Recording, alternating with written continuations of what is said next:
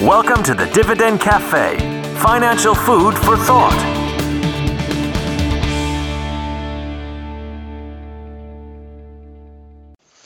Hello and welcome to this week's Dividend Cafe podcast. This is David Bahnsen. I am the Chief Investment Officer, Managing Partner at the Bahnsen Group, and, and this is our weekly commentary trying to give you some of the same kind of you know broad flash across the pan what's going on across the the global economic sphere uh, we do it in our dividendcafe.com writing every week and this is just the podcast version of the same it's been a reasonably low volatility week in the market uh, but it's been a pretty heavy week actually in the news cycle. Uh, corporate earnings announcements have started. It gets really, really heavy in the corporate earnings uh, season um, next week and the week after the two heaviest weeks. But nevertheless, we've started. We've gotten into that, and then you know, the, don't even get me started on the broad news cycle, Russia, and you know everything else. So. Uh, fact of the matter is, the market didn't really care about much of any of that this week. It was market, as at least the time of me recording, is up on the week a bit, and um, we're you know at this point now a good uh, 1500 points higher than we were at market lows of a couple months back but you know it's just kind of teetering around and so forth and so on um, one of the things that i uh, find just fascinating in this market right now S&P 500 is market cap weighted. The index is constructed and, and weighted based on the, the market capitalization of the companies in it. So a company, if there were only two companies in the index, and one of them was worth 90 billion dollars and one of them was worth 10 billion, then the index would be nine tenth one the one company and one tenth the other company. Well, that same math is extrapolated across 500 companies, and that's how the S&P 500 gets weighted and fluctuates. Right now, there are five companies. They happen to be Apple, Amazon, Alphabet, which is Google, Microsoft, and Facebook. Five companies whose market capitalization combined is $4.1 trillion. And then there are the bottom 282 companies in the S&P 500, so a little bit more than half the index. The smallest, and these are still, you know, big companies to be in the S&P 500. The smallest 282 companies have a market cap of, you guessed it, $4.1 trillion. So five companies have the same size and impact to the index as 282 companies. You can understand why uh, those companies end up having such a profound impact and a somewhat disproportionate movement for the upside or downside and how that index gets measured. These things can be very distortive, they can be very misleading. They they are what they are, okay? Math is math, but it's important to understand them. And when you have such a heavy degree of index ownership, that means that there's a constant amount of shares that have to be being bought when things are good, and that helps put a bid under those those larger market capitalization companies. But then if there's a whole lot of people selling when things go bad, it means that the impact is disproportionate the other way. So um, just something to keep in mind. Are we out of the woods in the China trade tariff situation? Well, my own feeling is that there's more negativity to come out of the trade war with China before all said and done, but I do still at this time expect that the negativity will be essentially limited to enhanced volatility for a season, the type we've been experiencing. I don't believe it will turn to a material and secular repricing of assets. That's my view for now why Trump may not back down yet. Look, the, there's a chart at dividendcafe.com showing S&P 500 has kind of chugged along. It was pretty much flat in the last couple weeks. It's gone up a little bit since a lot of this trade war stuff with China from from uh, you know earlier in the year began. The Shanghai Composite, on the other hand, just think of it sort of as an S&P 500 for China, is down 15.7 percent. So I've always believed that President Trump is deeply affected by what the stock market's doing. And the problem, or good thing, or however you want to look at it, the fact of the matter is President Trump does not necessarily have to look at the stock market, and and and he, I'm sure he's not looking at it the way I am, which is how much more could it be up if this trade war wasn't going on. He can look at it and say our markets haven't tanked, and China's have. There must be some leverage point in here working for me, and I, I don't know the president's exact mentality and psychology, but I think it's worth seeing those numbers and extrapolating what uh, certain logic and common sense may call for.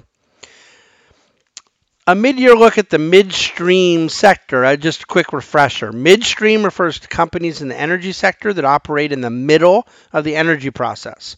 So upstream companies explore, drill, produce. Downstream companies refine, they market, they go to distribution to end users of oil and gas. So the midstream companies are the bridge between the two.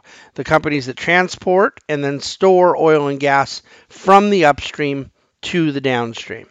And pipelines are the major constituency in the midstream sector.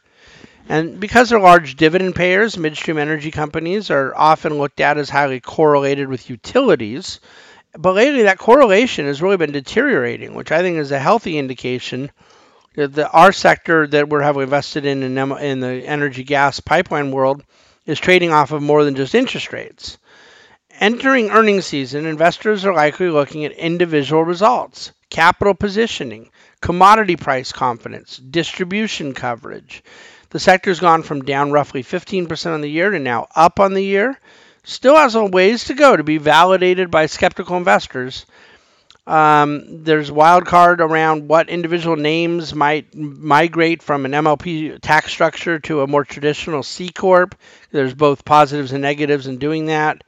Um, the, this week, the FERC gave their final ruling on some tax aspects of how the new tax bill impacts pass through entities like MLPs, and the final ruling was much more favorable to the natural gas pipeline space than had been telegraphed in March, which is why we got a big rally in MLPs on, on Thursday. But overall, patience is rewarded in life and investing, and we believe this great income MLP investors have been getting for the last couple years, even with frustration around the stock price themselves, we think will end up being rewarded. Not all inflation is created equal. There exist many orthodoxies around the subject of inflation, not the least of which is that commodity prices and gold go higher when inflation does.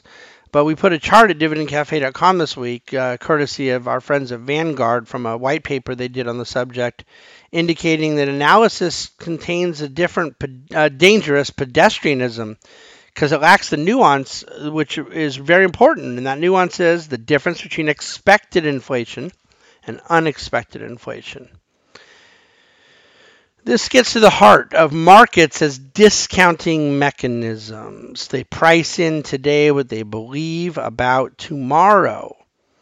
The fact of the matter is that commodities barely move when expected inflation surfaces, but when surprise inflation hits the tape, commodity prices run. Likewise, bonds and stocks don't like inflation, but they particularly don't like unexpected inflation. Conventional thinking is baked into assumptions that millions of unsophisticated investors can be a dangerous thing, even when it's not wrong per se, but just incomplete. So then, on the subject, why has gold not performed this year with so many people talking on, about inflation expectations on the rise? Well, first of all, let's just start with a fact, okay, for historical accuracy. Gold has not been a good inflation hedge for decades. Number two, we don't have rising inflation yet. We have people talking about it.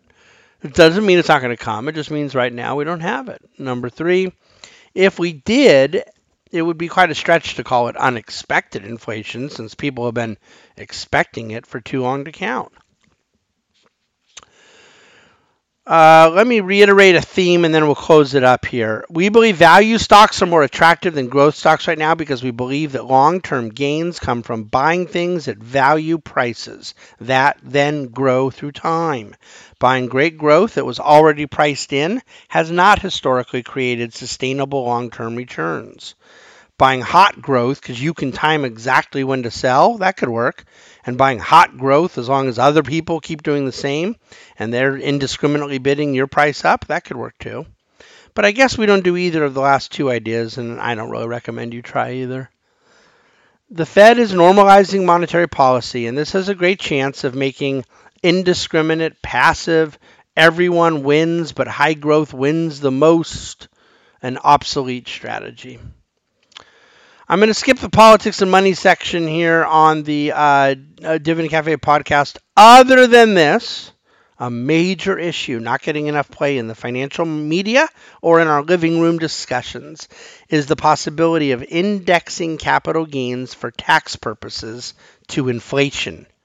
It would be, of course, a significant reduction of capital gain tax liability and it can actually be done legally by the Treasury Department without a vote of Congress. Effectively, this could reduce capital gain tax by as much as 25%. Obviously, the impact would vary around how long an asset's been held and so forth, so it leaves the impact of inflation uh, to it would be higher, you know, the longer you've held an asset. Uh, by the way, both National Economic Council Director Larry Kudlow and Vice President Mike Pence support the move. Uh, no final decision's been made, but we're watching this potential catalyst closely.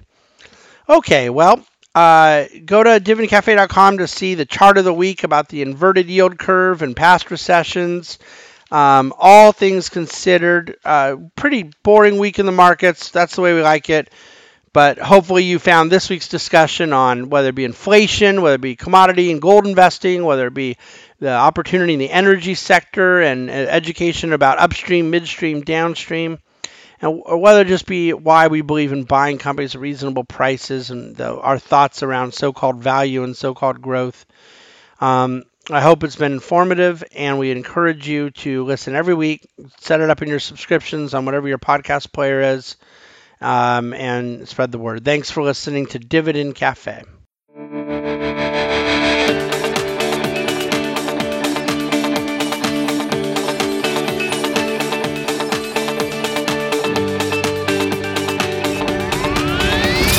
Thank you for listening to the Dividend Cafe, financial food for thought.